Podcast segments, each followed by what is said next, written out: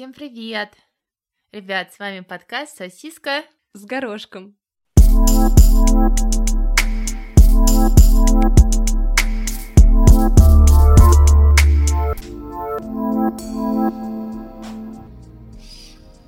Я сегодня утром достаточно рано проснулась, и мне в мою во всякую рекламу в Инстаграме достаточно часто попадаются различные места, где можно заняться дайвингом. И сегодня мне попалась такая брошюрка, которую можно было посмотреть, там, где на каждый сезон расписано, даже не на каждый сезон, на каждый месяц расписано, куда лучше ездить. И мы с моим молодым человеком в конце августа или в начале сентября хотим поехать, типа, вместе поплавать. И я сегодня увидела эту брошюрку, и там, значит, было написано, что лучше всего в августе ехать на Мальдивы.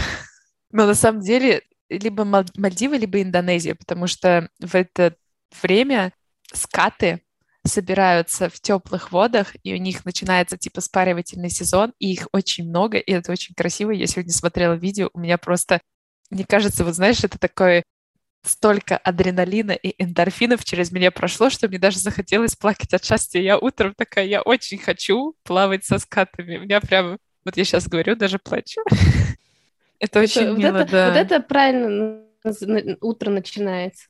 На этой волне хотела спросить, есть ли у тебя такая вот мечта? Я поняла, что я в последнее время действительно мечтаю погрузиться и плавать рядом со скатами. То есть достаточно долгое время просто находиться рядом с морскими животными. У меня есть мечта, чтобы у нас в подкасте было тысяча слушателей. Нет, ладно. Такая, знаешь, не типа открыть свой бизнес, а вот мечта, которая связана с каким-то хобби. Ну, твое хобби, наверное, прослушивание нашего подкаста, монтирование. У меня, да, максимально такая простая жизнь, без... Когда я не учусь, я монтирую подкаст, а если нечего монтировать, я просто переслушиваю наши выпуски. Вот такая Для того, чтобы заснуть. Нет, на самом деле, я хочу прыгнуть с банджи-джампингом, но... Ну... Рядом с ним, да? Вот рядом веревка, и ты прыгаешь. Но это я тебе устроить могу. Прыгнешь с тумбочки с веревкой в руках. С табуретки. Ага. Ты меня, знаешь, ниткой обмотаешь. Я тебе устрою, типа, звук, звук ветра в ушах. Типа там... Отлично. Да. И мы с первого этажа. Но это, это знаешь, как в этом, в... А ты с первого этажа с табуреткой будешь прыгать. Типа как ты, когда в туалетах в автобусе с березами срешь в лесу, вот это тоже себе такой experience банджи-джампинга с первого этажа. Я тебя в коробку, типа вокруг будет природа, обклею такой плакат постер, да. моста. И внизу воду, водичкой буду пшикать. Типа, знаешь, как этот есть 4D кино? Ну вот 4D банджи-джампинг. Между прочим, есть иногда и 9D. Откуда девятка? Что там? Я Какое не... девятое чувство? Ну, знаешь, обычно в... Типа запахи там, вонючие яйца. Что ты все о плохом-то? Да, о, хотела. Тут недавно я задумалась, извини, что перебила, о том, что когда показывают фильм очень, там, не знаю, каких-то событий никогда не показывают, как люди едят. Какие-нибудь супергерои. Такое ощущение, что они никогда не едят. В принципе, так же, как они никогда не срут. Все, это все. Да, я согласна. Мне кажется, что я думала об этом. Может быть, это не оправдано сюжетом, я думаю, что просто. Типа герои mm. не срут? Ну, это ни, никак не повлияет на сюжет. Потом, кто, кто знает про капитана Но Америку? если вдруг он э, капитан с руль, то очень поменяет сюжет. Вот это наш супергерой. Это мой супергерой.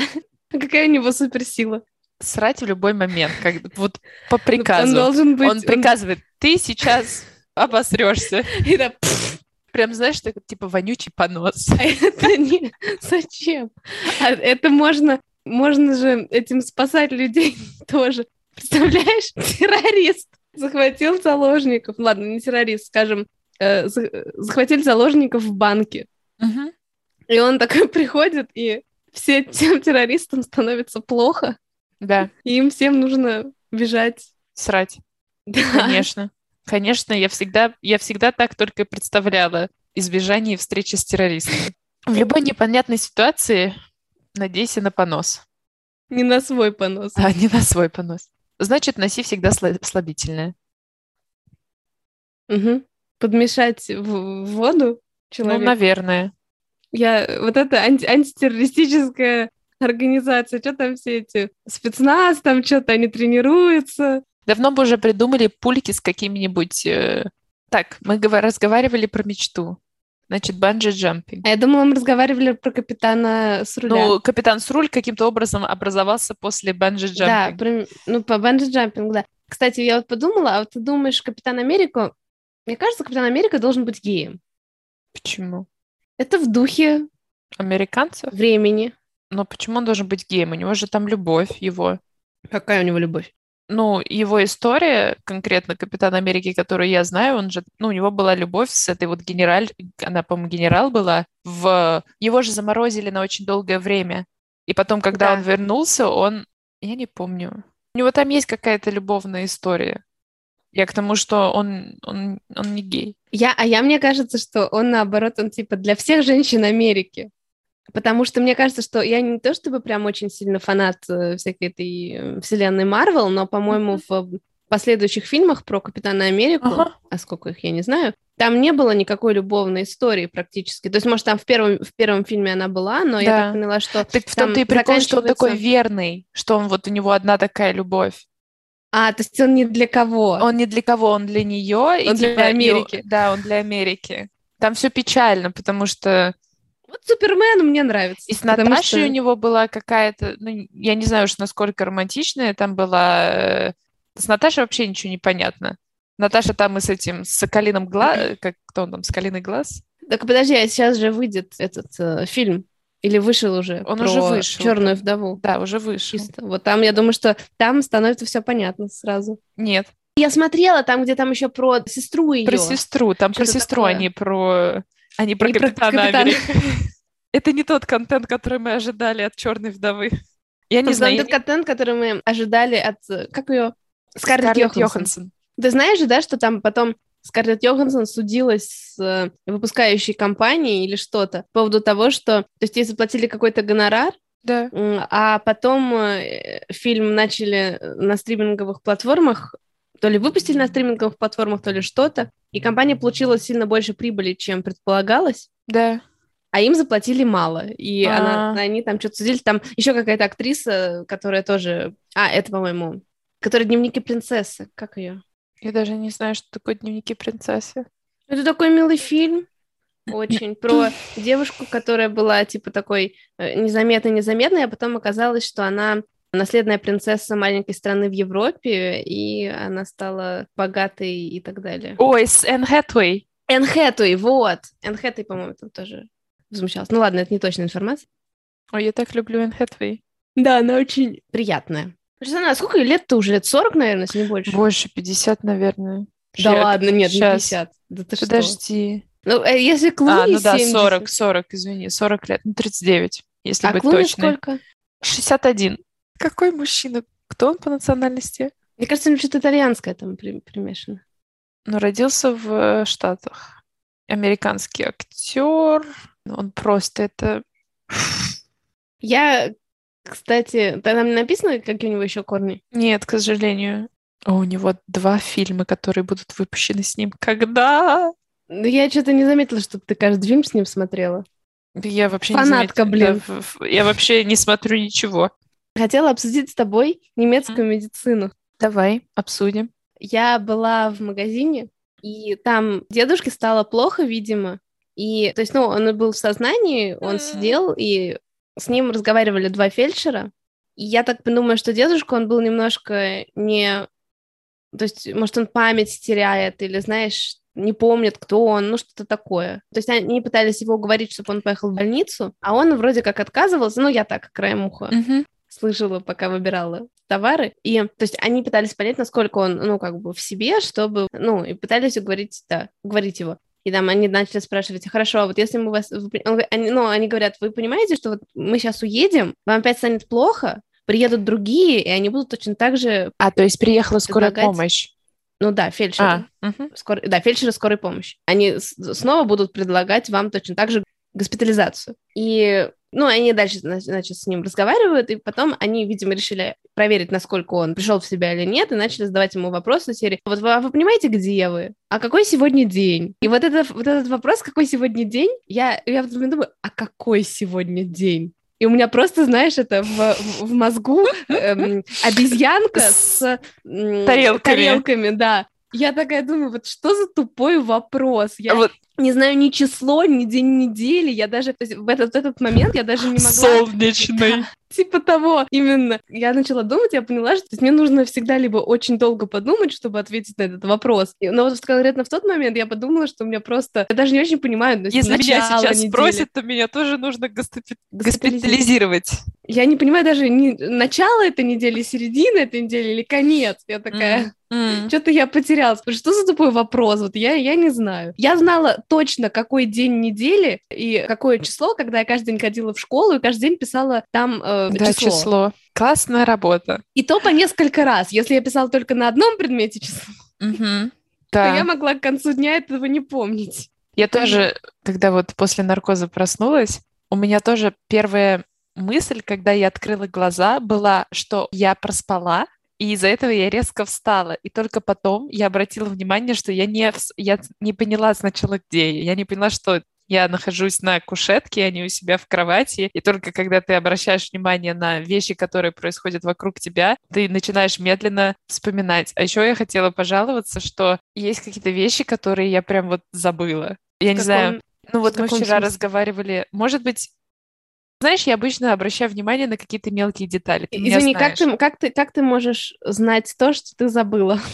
Я тебе сейчас объясню, почему. Потому что ты знаешь, что я обращаю вещи на очень маленькие детали, и я прислушиваюсь к тому, что говорят мне люди, я запоминаю какие-то такие... Какое сегодня число? Сегодня либо 14, либо, наверное, 14. Это... Нет, мне кажется, 15. А мне кажется, 14. 14. Ты права когда мне человек рассказывает особенно что-то о себе, я обычно это запоминаю, особенно если ему это очень близко к сердцу. И мы вчера разговаривали с моим молодым человеком, и он говорит, ну ты же помнишь, что мне вот самый большой первый подарок, который подарил мне мой папа. Мы с тобой об этом говорили, и я помню, что мы с ним об этом говорили. Я даже, я помню момент, когда мы с ним об этом говорили, но я не могла вспомнить конкретно, что это было. И потом он начал в шутку, вот, ты ничего обо мне не знаешь, и он стал еще больше вопросов задавать про себя. И если бы я раньше на них ответила, я вчера вообще, мне было стыдно. Это такая, это все из-за наркоза. Да, я ему так и сказала. Похрен. Я ему сказала, это все из-за наркоза. Я тут ни при чем. Не знаю. Какая-то вот кратковременная память, она, ну, хорошо. Стареем, что? Скоро мы будем как дедушка. Да мы уже на, на число не можем ответить. А ты в итоге дедушку забрали или ты не знаешь? Я не знаю. Они пытались сказать, а может ли вас кто-то забрать, а если какая-то подруга, а семья, ну, в общем, не знаю. Ну, я начала думать про то, что в России же есть э, такое э, время, которое они должны, ну, насколько я знаю, в скорой помощи, которое они должны потратить на вызов. Uh-huh. И вот я думаю, интересно, а сколько, как это в Германии регламентируется, uh-huh. и могут ли они на вызове оставаться столько, сколько нужно. Кстати, а вот если человек отказывается, отказывается от госпитализации, то они должны уехать или... Конечно. Да? Окей. Ну, человек пишет отказ, они уезжают. А... Нормально. Ну, либо они должны, э, я думаю, что... Я не знаю, как в Германии, но по логике они должны оценить, что он неадекватный, и а. принудительно его госпитализировать. А, окей. Но, кстати, может быть, не факт. Может быть, нужно все равно для этого какое-то нотариальное заверение или подтверждение того, что человек неадекватный. Ну, я думаю, Хотя... в экстренной ситуации, наверное, нет. Это потом уже решаются. Ну, ты же нарушаешь права человека, если да, он согласна. забирайте меня, а сам... А еще я, я, значит, давно уже записала это, хотела э, поделиться, в общем, про беспощадный немецкий маркетинг. Угу. Значит, реклама ремонта телефонов. Написано ремонт телефонов, ну и стрелочка ну, там. И, значит, грустный телефон, э, ну, э, картинка грустного телефона, uh-huh. до, после картинка веселого телефона. А типа там лицо? Ну, ну да, там глазки и ротик, и ножки с ручками. Да. У смартфона. Да. Вот это уровень рекламы, которая стоит на главном вокзале в Мюнхене. Вот беспощадный немецкий маркетинг, я бы так сказала. Заинтересовала бы тебя такая реклама? Учитывая, что мне нужно поменять экран на телефоне, и это будет гораздо дешевле, чем купить на данный момент новый телефон, не знаю. Мне кажется, у немцев очень плохо с маркетингом. Да, у них немножко у них как-то устаревший. Ну хотя, э, ну то есть он устаревший в плане идей, которые они придумывают для рекламы. uh Уже очень, уже где-то год, наверное, я замечаю рекламу, которая в ногу со временем в плане европейских и американских ценностей, я бы так сказала. Это уже давно. Ага, я хотела... Помнишь про YouTube ты мне рассказывала про рекламу? Да. А мы это не в подкасте обсуждали? Про, типа, если вы... У вас эта реклама закончится через 5 секунд, да-да-да. Но что не закончится через 5 секунд, это глобальное потепление. Или что-то в этом роде. Да, и в этот момент... Ты, и в этот нажала... момент ты нажимаешь на 5 секунд, да. И ты мне тоже рассказывала про... Ты мне тоже да, я рассказывала. Мне попалась реклама, там женщина говорила, спорим, я смогу за 30 секунд рассказать про что-то там. Я такая, не спорим, и нажала пропустить. Я слабый человек, пропуск. Да, да, Мне да. не надо никому ничего доказывать. Я независимый взрослый человек со своей четкой позицией. Uh-huh. Ну вот я не знаю, мне кажется, что есть какие-то на самом деле маркетинговые ходы, достаточно очевидные и простые, которые все равно будут работать всегда. Mm, например? Например, капитан с руль. Ладно, нет. Я имею в виду... Маркетинговый ход для меня — это когда есть упаковка вещей, в которой гораздо, ну, например, знаешь, почему я сейчас об этом вспомнила, потому что я сегодня утром хотела купить как освежитель для туалета, который вот вешаю.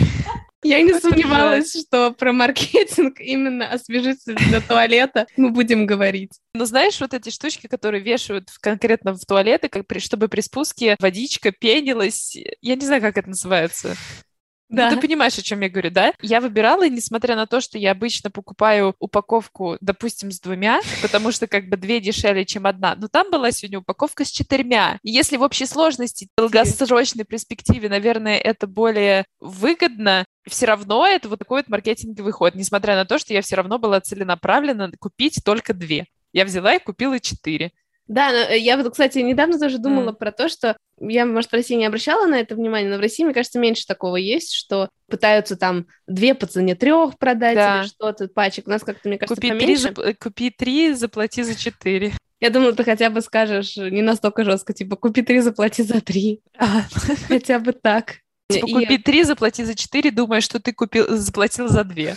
Ну, примерно, да, кстати, вполне. Mm-hmm. А хотя не, наверное, у нас во всяких магнитах там тоже, например, очень часто за несколько дней до акции повышают цены, потом, потом их говорят, а теперь у нас скидка, и, по сути, продают по той же цене, да. которой изначально это все было. Мне кажется, что здесь очень часто вот это развито, типа, купи не килограмм, а 5, и тогда вот это будет дешевле, или там какой-нибудь XXL упаковку uh-huh. э, чего-то. Uh-huh. И я подумала, что тут вопрос в том, знаешь, есть люди, которые покупают литры подсолнечного масла, хотя сейчас в Европе это, наверное, может быть актуально. Ну, я бы тоже купила литр подсолнечного масла Нет, сейчас. литр это норм, литр это а. обычная банка. Я имею в виду литры, там, 5 а. литров, такие баклажки или что, только потому, что вроде как дешевле. Мне кажется, тут для потребителя вопрос целесообразности. То есть, например, если у тебя есть возможность, то есть ты знаешь, что ты рано или поздно это используешь, uh-huh. этот продукт не испортится и так далее, то в целом я думаю, uh-huh. что почему нет? Здесь возможность его комфортно разместить, когда ты у тебя, не знаю, кладовка или uh-huh. подвал или что-то. Uh-huh. А студентов, да. у которых нету места. Да, вот я... я... Я очень часто себя останавливаю. У меня есть такая, знаешь, манера, когда я наперед думаю о каких-то блюдах, которые я хочу приготовить, и я обычно накупаю очень много продуктов, и, к сожалению, я не успеваю их до конца использовать перед тем, как они портятся. Я сейчас стараюсь себя очень часто себя, или, знаешь, у меня тоже всегда в голове, например, сейчас я по каким-то акциям продают сладости, и я думаю, ну вот, ко мне скоро приедет, я не знаю, мой молодой человек, или ты ко мне приедешь, я думаю, вот, типа, вот она любит эти конфеты, и потом я думаю, я могу эти конфеты выйти и купить, когда она будет. И не факт, что она их будет есть, когда она приедет. И зачем я их сейчас буду покупать? Я действительно стараюсь, вот мне нужно прямо провести с собой диалог в голове для того, чтобы не покупать конфеты. Тут как бы, да, вот именно вопрос э, целесообразности. Mm-hmm. Я все время думаю про хранение вещей. Вот, например, у меня дома нету чайника. Я э, кипячу воду в, uh-huh. в кастрюльке. Uh-huh. Потому что это еще одно лишнее устройство, которое будет занимать место, и как бы, несмотря на то, что, э, допустим, ну, может быть такой аргумент, что быстрее кипятится чайник, Да. чем чем вода в кастрюльке. Мгм. Но, не знаю, я готова лишние две минуты подождать, чтобы не иметь лишний, лишнее устройство, которое потом при переезде или что-то нужно будет куда-то Только хотела сказать при переезде, вот, вот о чем надо думать, когда переезжаешь и когда столько всякой херни неожиданно. У нас, есть ли у нас фишка в подкасте? Вот как ты думаешь? Мне кажется, весь наш подкаст фис- фишка, Одна- начиная с его названием. Мы же смотрели, есть же подкаст, который называется «Винегрет». Мы же не первые, Ну, это кто- же так скучно, винегрет. Что такое винегрет? А вот сосиска с А горошком. вот сосиска с горошком. Вот это полет мысли. Полет шмеля. Вот когда у нас будет свой мерч, вот это будет наш самый большой Ништяк. ништяк. Все ништяк. Пусть так, не кипишуй. Там немножко Это не такая наш, последовательность. это не наш, это не это наша фишка. Значит, мы Или- должны дарить добро подписчикам, чтобы они хотели нас поддержать. Я поняла. Конечно, только добро и позитив. Да. И У нас какое-то это... С вами позитивное радио. Релакс FM. А такое есть, между прочим. Конечно, есть. Я когда была маленькая, когда засыпал мой брат, и когда мне было лень Прости, переключать... чем он тебя засыпал? Ты будешь вести подкаст одна. А я пойду разгребать яму, которую, в которую засыпал меня мой брат. Я всегда засыпала под радио Релакс FM. А там Я знаю, есть давай- асмр. Нет. Ребят, с вами был подкаст Сосиска. с горошком. До новых встреч. Пока-пока. Я хочу пожелать хорошей недели, хороших выходных, когда вы слушаете спокойной ночи, доброго утра. Судя по тому, как ты говоришь, что акула не хочет тебя съесть, это не значит, Что она не будет тебя есть. Это не значит, что ты выживешь. Да, но я считаю, что есть более опасные рыбы, чем акулы. Например, эти. Такая, знаешь, такая... Скат. Скат. Есть электрические скаты. Такой да, да, да, плоские. Мгм. И мы, кстати, видели очень маленького электрического ската. Они... Это... Это так... Одна из вещей, которая, наверное, меня удивляет в дайвинге, это наличие рыб, о которых ты даже никогда не задумывался. Это настолько красивый мир.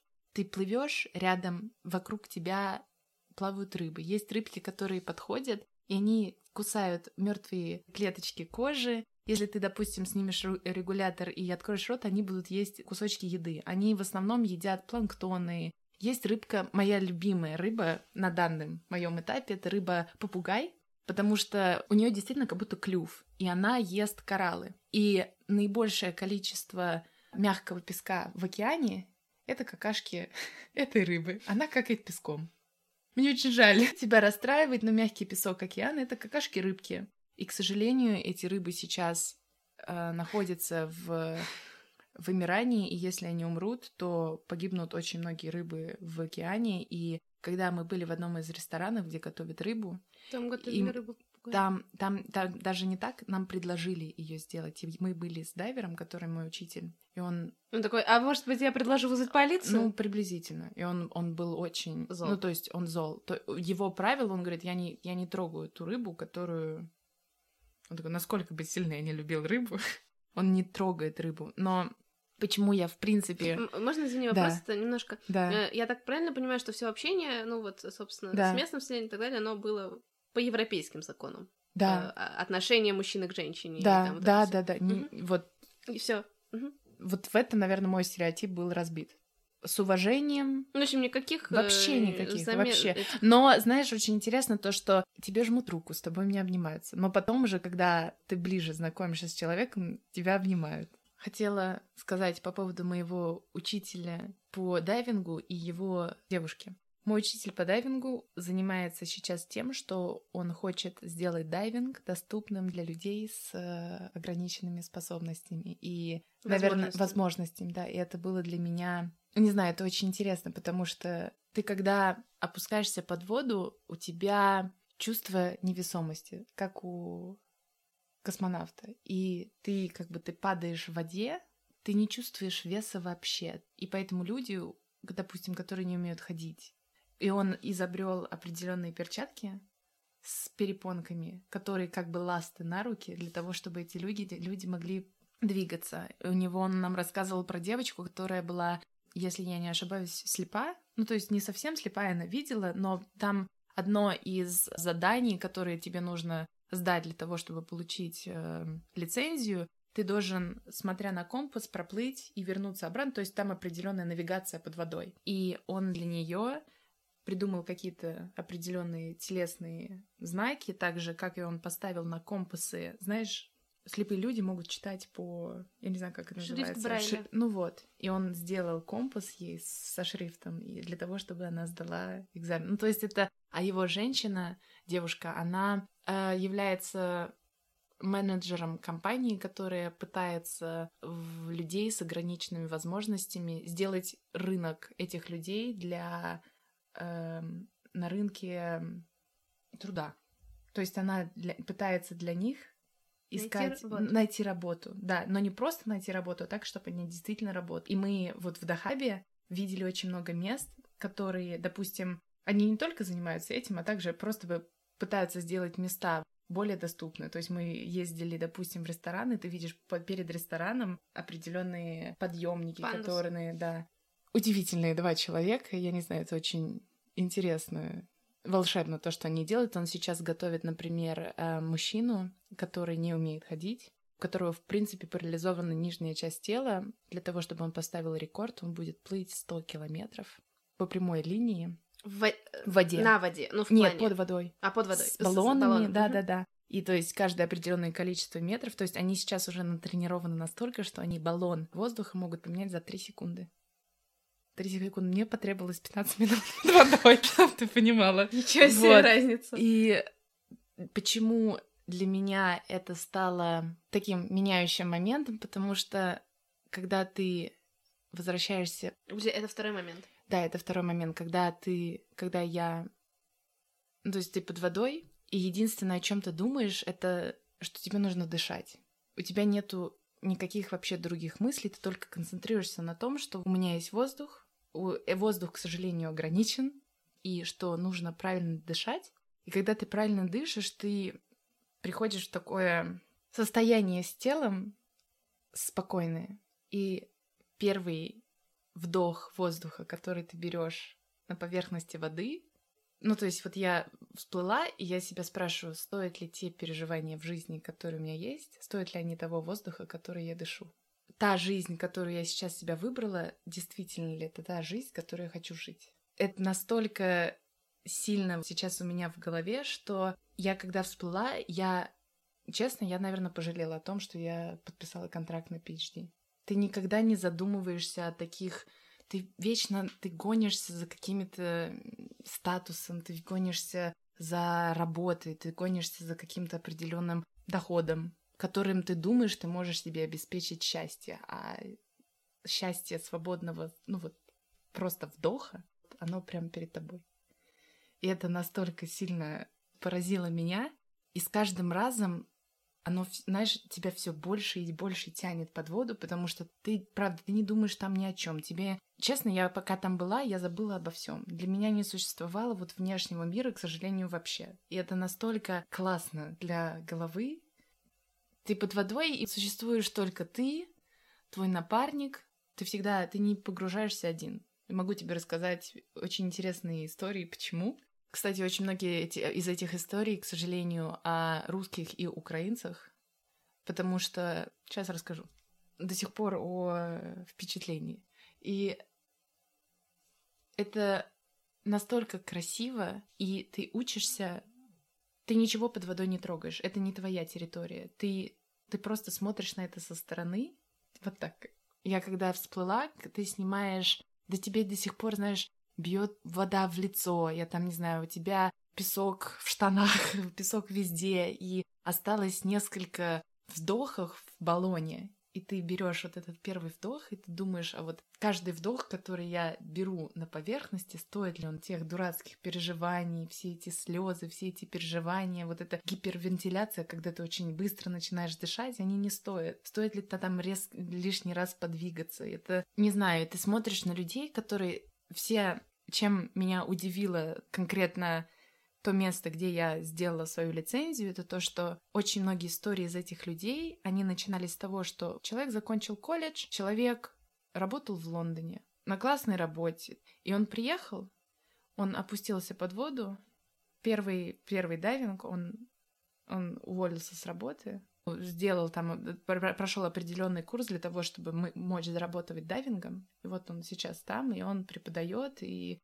зарабатывает этим себе на жизнь. Э, и... Извини, вот да. по этого я хотела спросить то, что я ничего не знаю про uh-huh. дайвинг, и Египет тоже как-то вот... Не знаю, не могу сказать, что это uh-huh. прям вызывает доверие, uh-huh. скажем так, и твой рассказ, наоборот, я хотела подтвердить, да, мою идею, что, то есть там нет шарлатанов, там все безопасно, и они, судя по, ну, то есть делают все, чтобы человек был в безопасности и так далее. Я про дайвинг. Если ты туда едешь как турист, если ты не знаешь людей, то в любом случае с тебя попытаются каким-то образом немножко вытащить деньги, потому что, опять же, допустим, если ты едешь не в туристический сезон, что такое что такое заработать как дайвер? Ты либо подаешь... Для того, чтобы иметь право выдавать лицензию другому дайверу, ты должен определить, достичь определенного уровня.